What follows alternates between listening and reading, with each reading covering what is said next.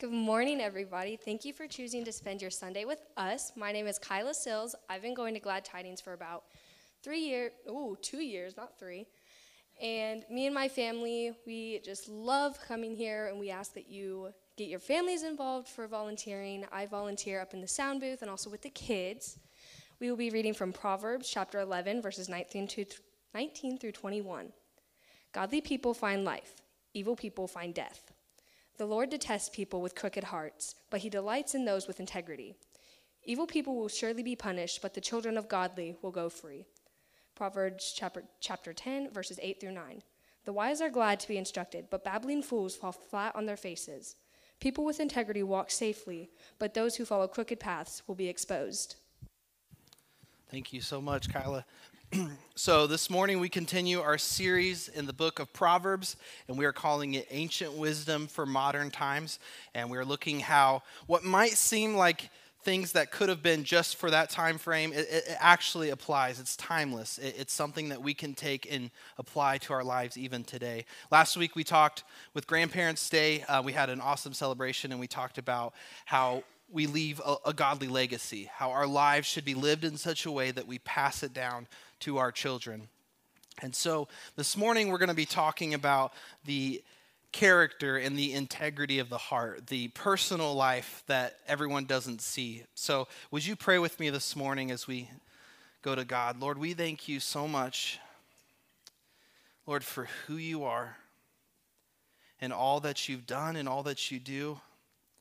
You are so worthy and so holy. God, I pray today that our hearts would be open, that we would not close off the Holy Spirit, but that we would humbly come before you and say, God, what are you wanting to speak? Not what do I want to hear? Not what do I want to accept, but what do you want me to hear? What do you want me to, to accept and change in my heart? Lord, give us ears that are willing to hear, but hearts that are willing to receive, and lives that are willing to be obedient to your word. Lord, I pray this morning that you would give me your anointing. Holy Spirit, I cannot earn it. There's nothing I can do. There's no amount of studying or amount of uh, prepping that is equal to the anointing. Lord, I cannot I cannot communicate your word because you wrote it. I cannot com- communicate your truth because you're the author of truth. And so, Lord, I pray that you would anoint me with your Holy Spirit.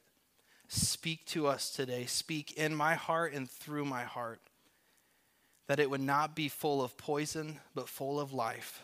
Holy Spirit, we ask that you would have your way in Jesus' name. Amen.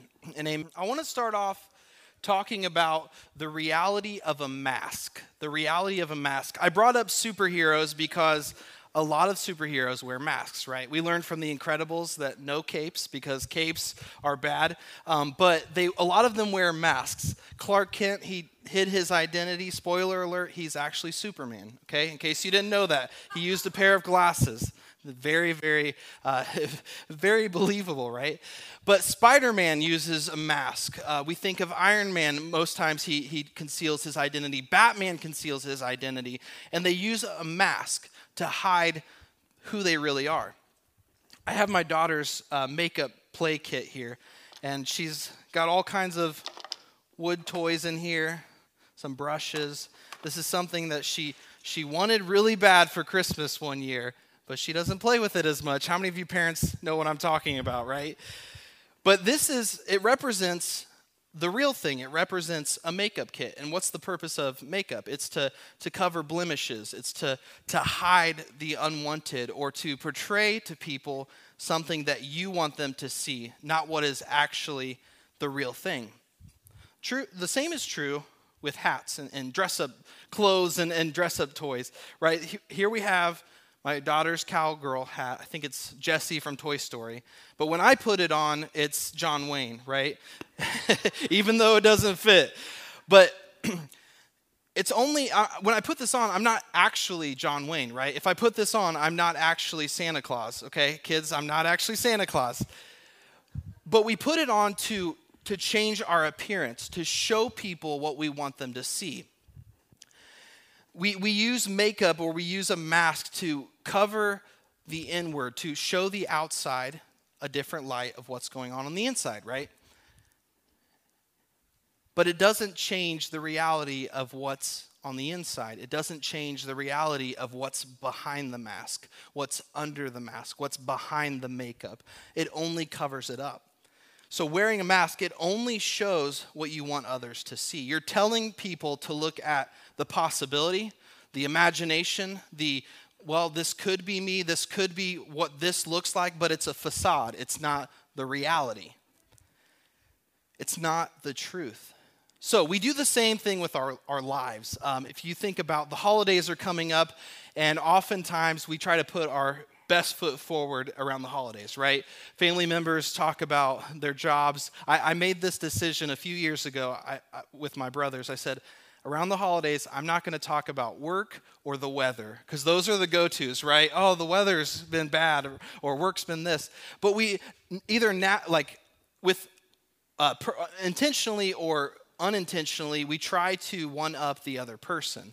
We're like, oh, how's work going? Oh, it's going really well. I've been really busy. I'm getting a promotion. I'm, you know, doing a lot of stuff. What about you? Oh, well, you know, I'm doing this. And, we try to, whether it's conscious or subconscious, we try to one up the other person.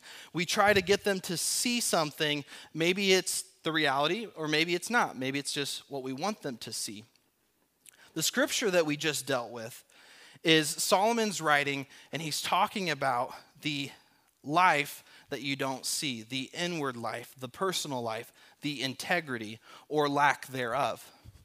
John Calvin said this There is nothing that God more abominates than when men endeavor to cloak themselves by substituting signs and external appearance for integrity of the heart.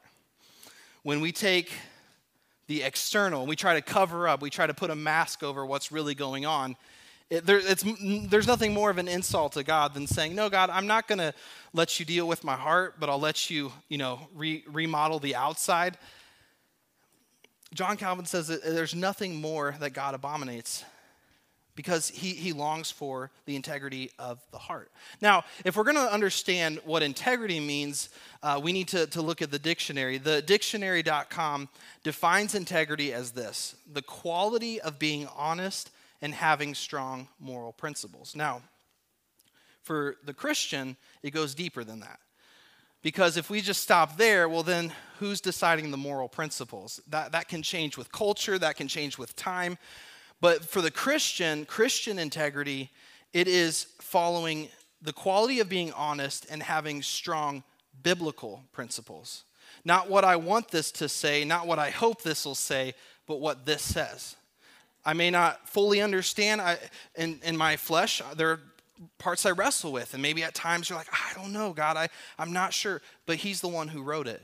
We need to come with, to the Word with humility and recognizing it is his truth, not our truth. And so uh, integrity is taking biblical truth and allowing it to be part of our lives, to apply it to our lives. The word that is used in Proverbs 11 for integrity, it means impeccable, without defects, without um, having blemishes, completely perfect. So if you think of the most perfect thing in the world, I know what comes to mind Krispy Kreme donuts, right? Yes, amen. It does. Uh, Krispy Kreme donuts, they are perfect in the sense of the taste and the makeup of them, but who knows what's in them, to be honest. They may have defects, but to me, I think of that as being something impeccable. I've never gone to a gas station or Kroger or anywhere that I got Krispy Kreme donuts and they weren't good. They've always been good. But when you think of what is the opposite of something impeccable? What is the opposite of something that has no defects? Other than the New England Patriots, what comes to mind of something that has no defects? Of something that's full of defects. I said that backwards. Of something that's full of defects. I'm in Indiana. I, I should have got that right. I think of stagnant water.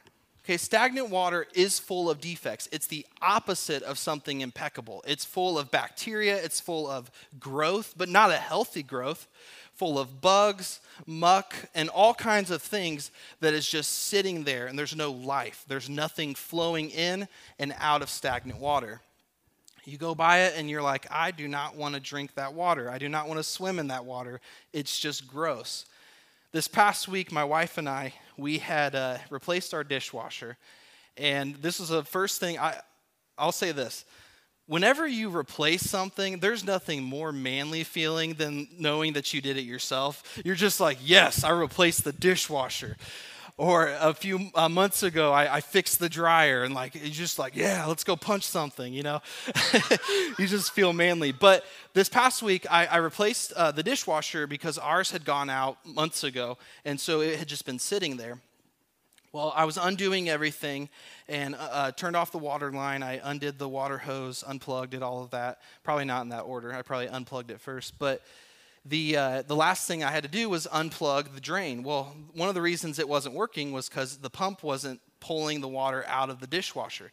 So I open up the drain, and what comes pouring out is just water that's been stagnant. That's just this foul smell. There's all of the food that was food, and now it's just bacteria, and it's just all over the floor. And it's not a pleasant smell, right? It's not a pleasant sight.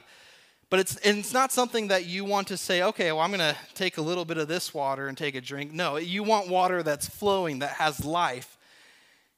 The same is true if we, if we lack integrity. If we lack integrity, we're just a pond full of bacteria. Things may be growing, um, but dishonesty is growing. Things may be growing, but it's not life giving. It's just bacteria, it's, it's death. And so, the question I have for us to think about this morning is when people encounter our lives, do we show them a life that is full of life from afar, but when you get close, it's full of death and it's full of bitterness and it's full of just this, this pool of nasty? or when people encounter us, do they encounter life? Do they encounter something that they see, they immediately recognize that this person's life is full of integrity. It's genuine, it's without blemish. Now, I'm, I'm not saying, hear me out, I'm not saying that we have to be 100% perfect. Okay, I think a lot of times in the church we've done a dishonesty to people because we cloak ourselves outwardly and we try to paint this picture that we're perfect and no one's as good as us and this and that. For all have sinned and fallen short of the glory of God. There is no one, no one who is perfect, no one who is worthy. But our hearts should long to be with Jesus. Our hearts should long to allow the Holy Spirit to change us, to speak to us, to make us more like Jesus. And so our public lives should reflect what's going on in our private private lives. As Christians, our lives should scream integrity without us even uttering a single word because of how we live our lives. Integrity should bleed out of our personal lives and into our public lives. Timothy Keller said this If I've had experiences of God, it should show in my character. I should be a person of transparency, a person of integrity, a person of love, a person of holiness, a person of godliness. Now, sometimes we try to flip that around. We try to say, okay, if I am full of godliness, if I'm full of holiness, if I'm full of love, if I'm full of uh, integrity, then I am more like God. But that's what the Pharisees did. They tried to know about God instead of knowing God. It starts with a relationship with Jesus, it starts with a close intimacy with the Father, allowing Him to change our lives. To live a life of integrity, it's not something that we can just out of the blue decide one day, I'm going to be a person full of integrity. I'm just going to do the right thing every single day. It comes from our time with Jesus. And it goes beyond what people see outwardly. It's not this outward image that we portray to people that shows who we really are. It's the inward, the what's going on behind the scenes. It involves the heart. Now, I have two glasses of water, and from afar, they both look perfectly fine. They both look like they are fresh, they're life giving, they're clear, that you would want to just take a drink if you're thirsty. Um, but w- when you get closer, you see that there's a difference. Maybe not to the eye, but maybe microscopically microscopically, there's a difference because one of them came out of the faucet and one of them came out of the toilet. this one came out of the toilet this morning. I'm sure. I marked it. I marked it. This one came out of the faucet. What happens as Christians, sometimes we live our lives in such a way where we get to a place where we allow pride to, to creep in. And, and we say, you know, maybe we do this consciously or subconsciously, but we get to a place where maybe we lax on our integrity. And we're full of life. We're full of just this beautiful picture of Jesus to the world. But then when stress comes on and when we get a bunch of pressure on us, we think, well, yeah, but I'm still going to church. I'm still reading my Bible. I'm still doing all the things I should do. Um, but, you know, with that business dealing, I'm really stressed out. I think I'm just going to, you know, compromise just a little bit there. And who wants to drink this now, right? You don't want to drink that because there are other things that are in that. It looks life giving from afar, but when you've got close to it, it's not full of life. And maybe you, you keep going and you're like, well, yeah, but but God, you know, I deserve this, and, and so I need to do what I want to do, and I want to follow my heart, and I want to just compromise a little bit more. And now you've you've added some more water that's not life-giving. And eventually you keep going and you get to a place where you're full of poo poo water. Pastor Josh isn't here, so I just said poo poo water.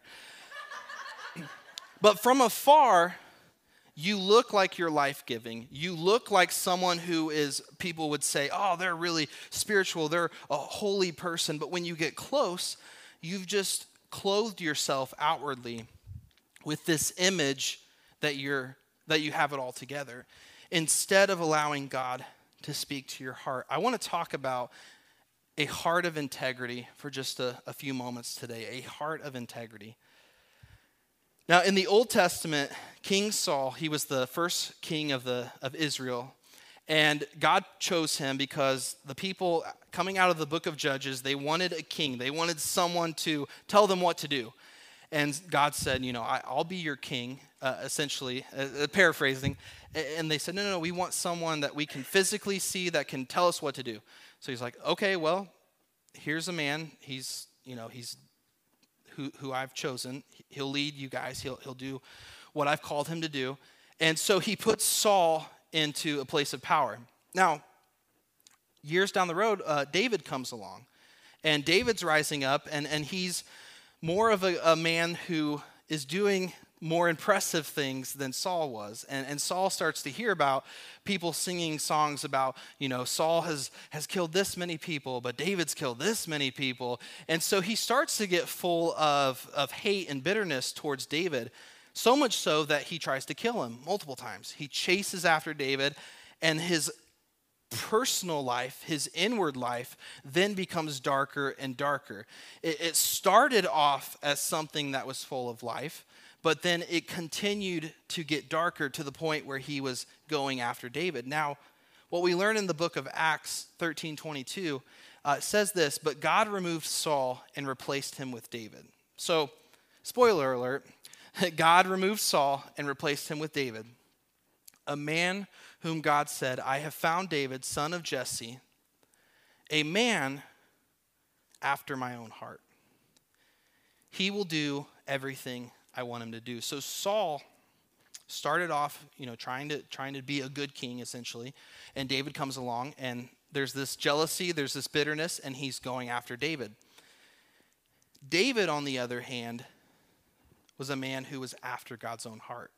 He longed for the things of God. He longed to do what God wanted him to do. He, he wrote this in Psalm 101. He said, I will sing of your love and justice, Lord.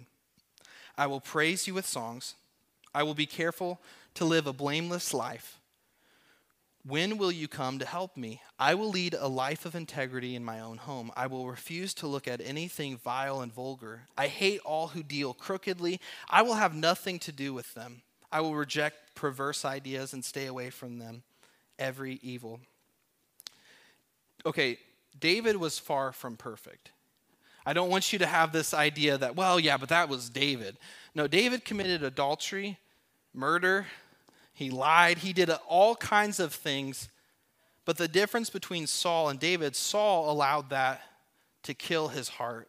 David allowed that to renew his heart. He wrote in Psalm 51, he went before God after he had committed adultery with Bathsheba, and he said, Lord, create a clean heart in me, renew a steadfast spirit within me. His longing, his desire was that God would renew him from the inside. He sinned. Whenever he sinned, he, he ran back to God. When he was fearing for his life as Saul was trying to kill him, he ran to God for protection. When he experienced victory in battles, he praised God.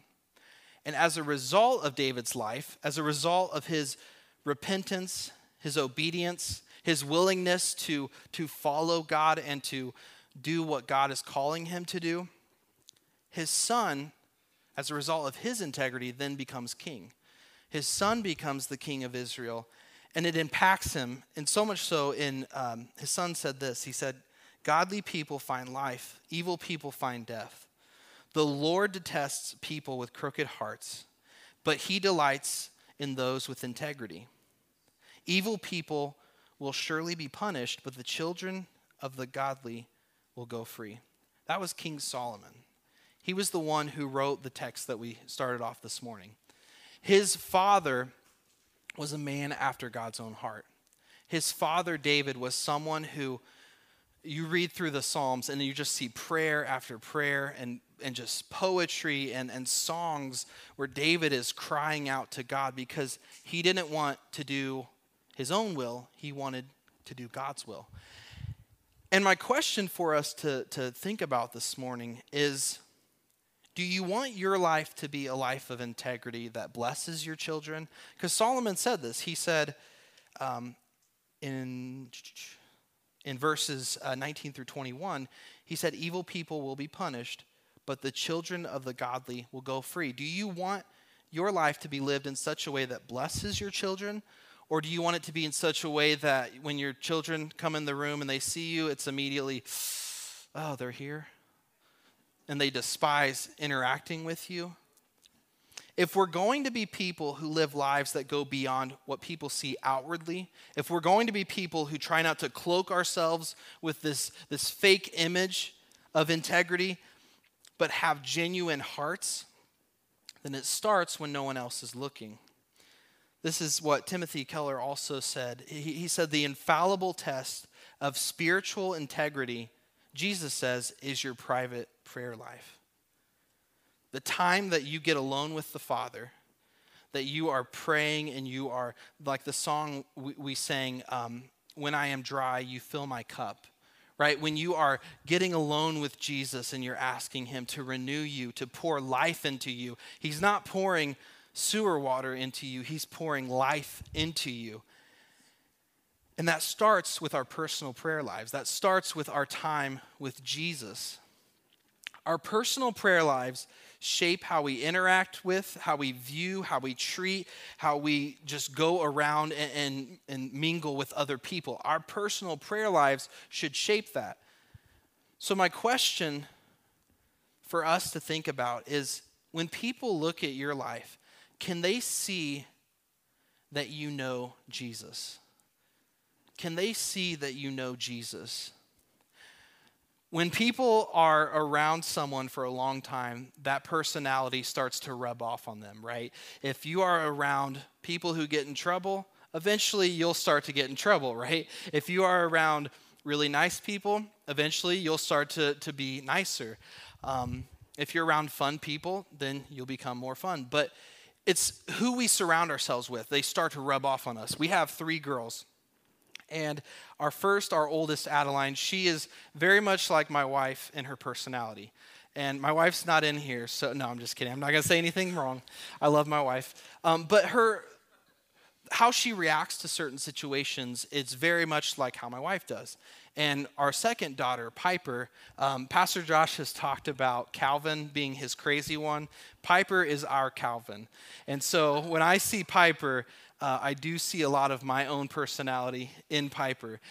But it's because they've been around us. They've, they've been with us. They, they, our personalities have rubbed off on them. In the book of Acts, it records when Peter and John are speaking to a crowd, and the religious leaders hear them, what they're saying, and, and they hear them say that the only way to have salvation is through Jesus. The only way to, to be healed is through Jesus. And the religious leaders are pretty mad about that. The next day, they, uh, they confront them, they question Peter, and, and, and when he's filled with the Holy Spirit, he tells them, no, no, no, the only way for salvation is through Jesus. The resurrection is only through Jesus. And it says this in Acts 4:13. So they, they arrest Peter and John, and here's what it says it says, The members of the council were amazed that they saw the boldness of Peter and John, for they could see that they were ordinary men who, who did not have special training in the scriptures.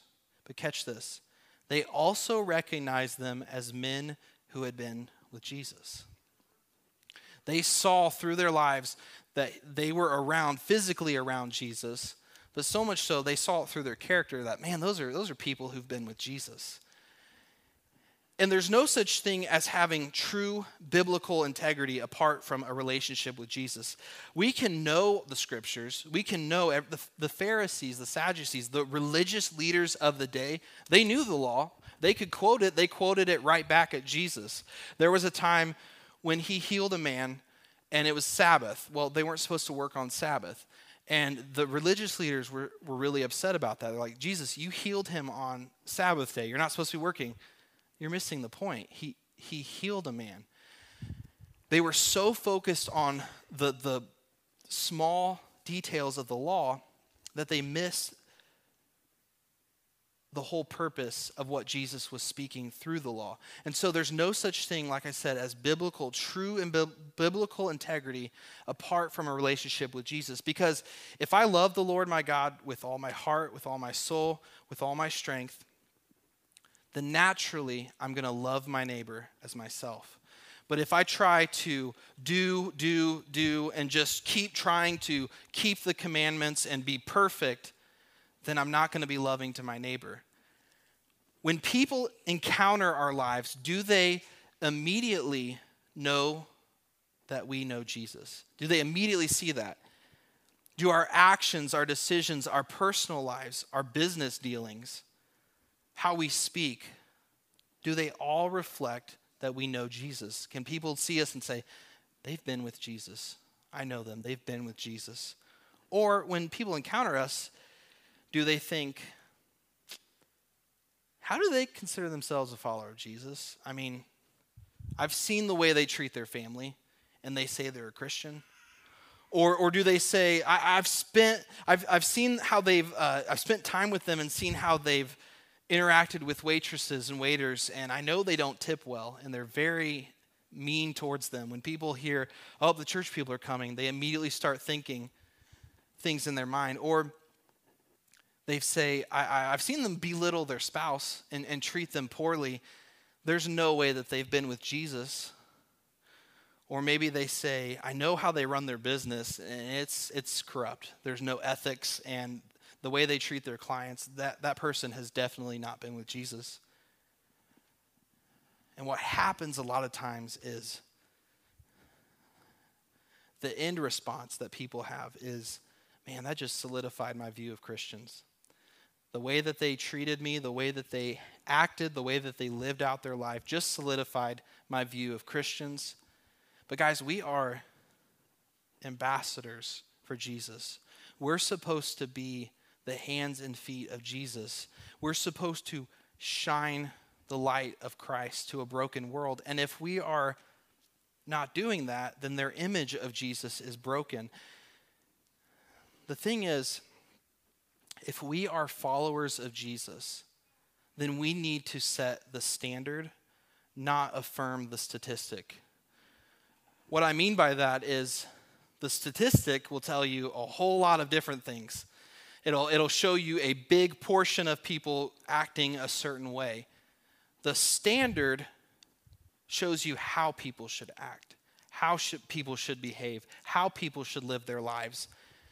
If I was homeschooled growing up, and I, I, mentioned this during first service, if, if I say I was homeschooled, you immediately think of different things, right? You're like, oh, well, he probably didn't leave the house, or he probably, you know, like there's all these different things that immediately come to, come to mind. Um, but when people hear the word Christian in the West, especially, it's not a pretty image that goes through their mind. They think of people who are view themselves as better than everyone else. They, they think of people who don't show grace, who don't show love. But if we profess to be followers of Jesus, then we need to follow Jesus. And that starts with our private prayer lives. That starts with going before God and saying, okay, Lord, as I read this word, I don't want to take out what I wanted to say. Lord, what did you say? What, when you wrote this through the authors, what was your intended takeaway from the scripture and allowing the Holy Spirit to renew our minds? Because, Christian, I'm speaking to the Christians, there are many people who have been wounded by the church, who have been hurt by the church. We fortunately have had a lot of people um, in glad tidings that have come back from those wounds, but in other circles, that, that's not the case. And they've been wounded by the church. And the body of Christ, the church, the people of Jesus, we're supposed to give life. I've heard someone say that, that the, the body of Christ is supposed to be a hospital for sinners, not a country club for saints. We're supposed to be life giving, not a morgue. But what happens is uh, people come in and, and we might have the word, we might say, okay, well, this is the truth, but there's no love behind it. Well, this is what it says, but we're not gonna we're not gonna show them grace. We're not gonna be with them. And if you're if you wouldn't consider yourself a Christian, or maybe you did at one point and then someone hurt you really bad, and someone spoke something into your life that just made you think, oh man, if this is how the church is, if this is how people of God are, then this must be how Jesus is, and it broke you in such a way that it changed your view of God. Can I just say, I, am sorry. I, I'm really genuinely sorry that they did not display the gospel because that is not the gospel. I, I, I heard this, this just came to mind, but I remember hearing this story one time. There was this guy who had gone to different churches and was hurt and, and many times just told things that maybe he knew in his heart, but people spoke it over his life. And he told God one day, he was driving around, and he said, God, I'm not going to go to any church ever again. But God spoke to him, like, no, no, no, just pull in here. And so he's like, okay, here's what I'm going to do.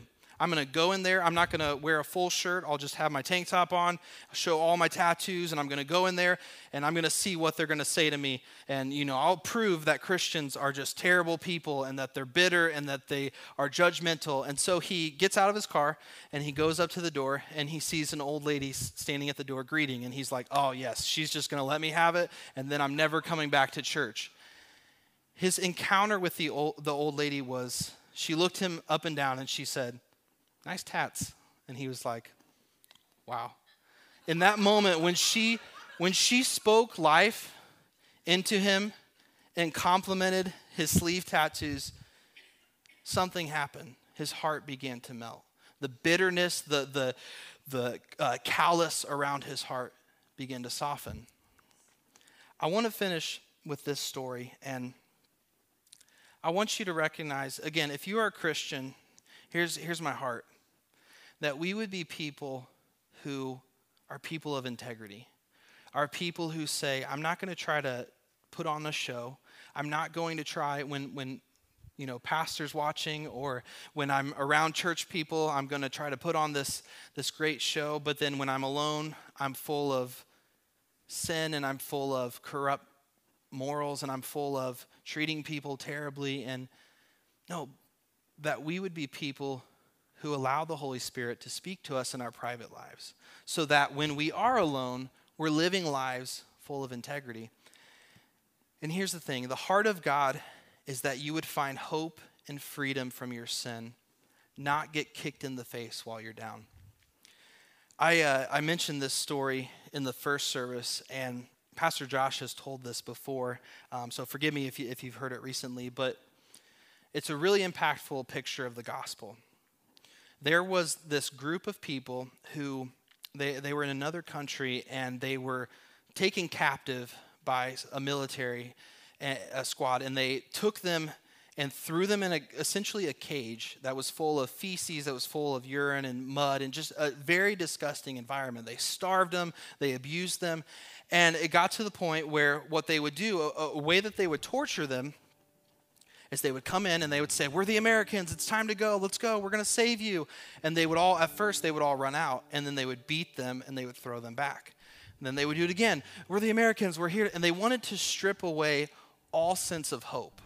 They wanted to take away any remaining bit of hope that they would find freedom. And so what happened was uh, the Americans, special forces came in and they, they were able to, to get into where they were. They were able to take care of all the captive captors.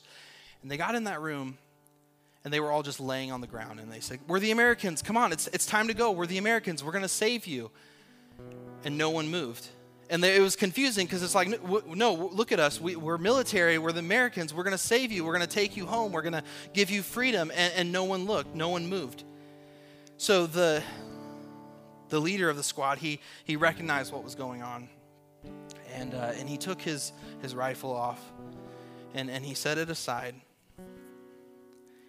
and he laid on his stomach he laid in the feces he laid in the urine and he looked at the leader of the group in his eyes with his cheek pressed against all kinds of filth.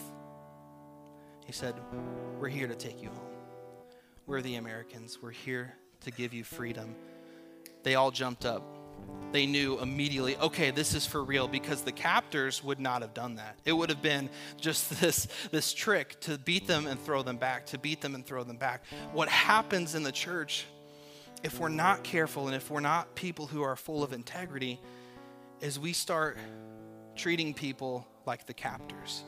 We give them this view of freedom, we give them this facade, but we don't show them freedom. The gospel, what we should be displaying to people, is that Jesus was without sin perfect in heaven. He could have stayed, but he chose willingly to come down to the sin, to the brokenness of our lives. Not only that, he laid his life down as if he laid in the mud, as he, he laid in the feces, and he looks us in the eyes and he says, I'm here to give you freedom. I'm here to bring you hope as Christians, that should be our heart's desire. Not that we kick people when they're down, but that we live lives in such a way in our private that when we interact with everyone, they see the love of Jesus. I want you to, uh, if you would stand with me this morning and bow your heads and, and close your eyes. I just want to ask a couple questions. Um, the first question I, I have, and this is talking to you wouldn't say you're a Christian. Uh, maybe you maybe you've came, you've come in this place and, and you've been hurt by people who claim to to show the love of Christ, but instead they've just kicked you while you were down. And maybe somehow God brought you here today it wasn't an accident, it wasn't a coincidence, but He's brought you here today to tell you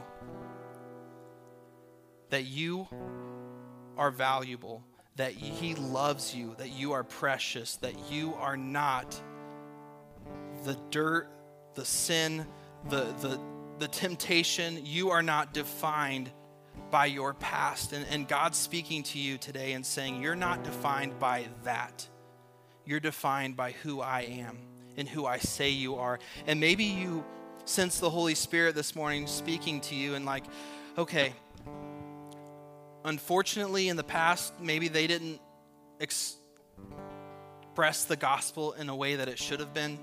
or display it in a way that it should have been. But today, the Holy Spirit has spoken to me, and, and I recognize that Jesus left his throne, came down to earth, lived a sinless life, died on a cross.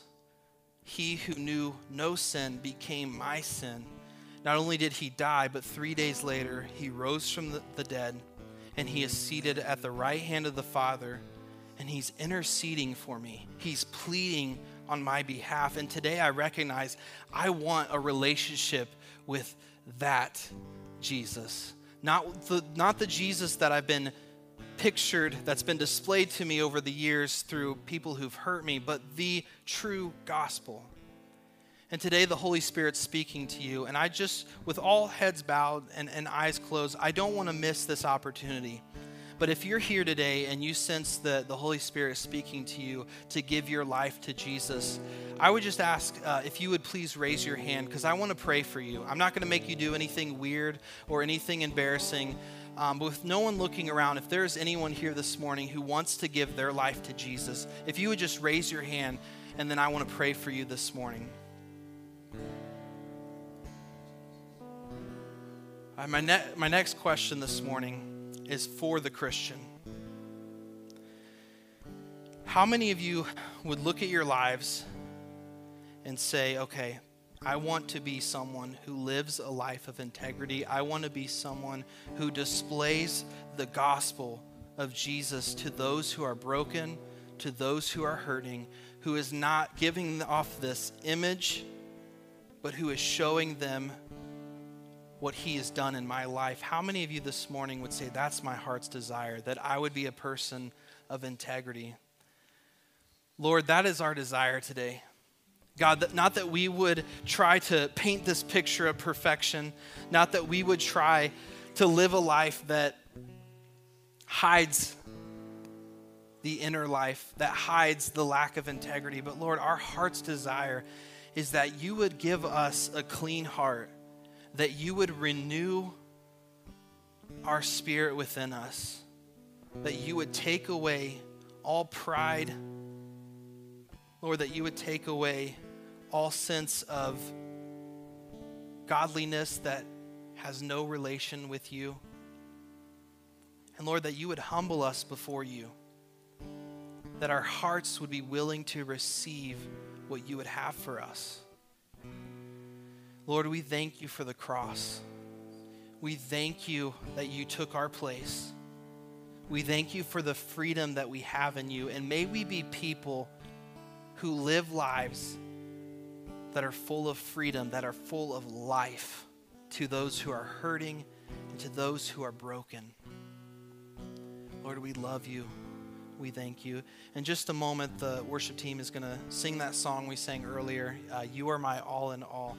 And my prayer for us today is, is that that would be our desire, that God would be everything.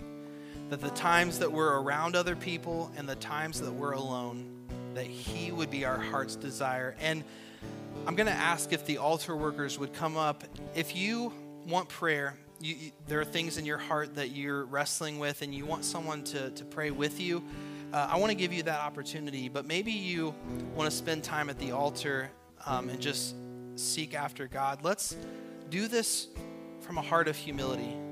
And let, let's pray that our lives would not be full of pride, that we can't see the areas where we lack integrity, but let's allow the Holy Spirit to speak in us this morning. So the altars will be open. Um, and I would just encourage you guys, let's spend the next few moments examining our hearts and asking God to use us and to transform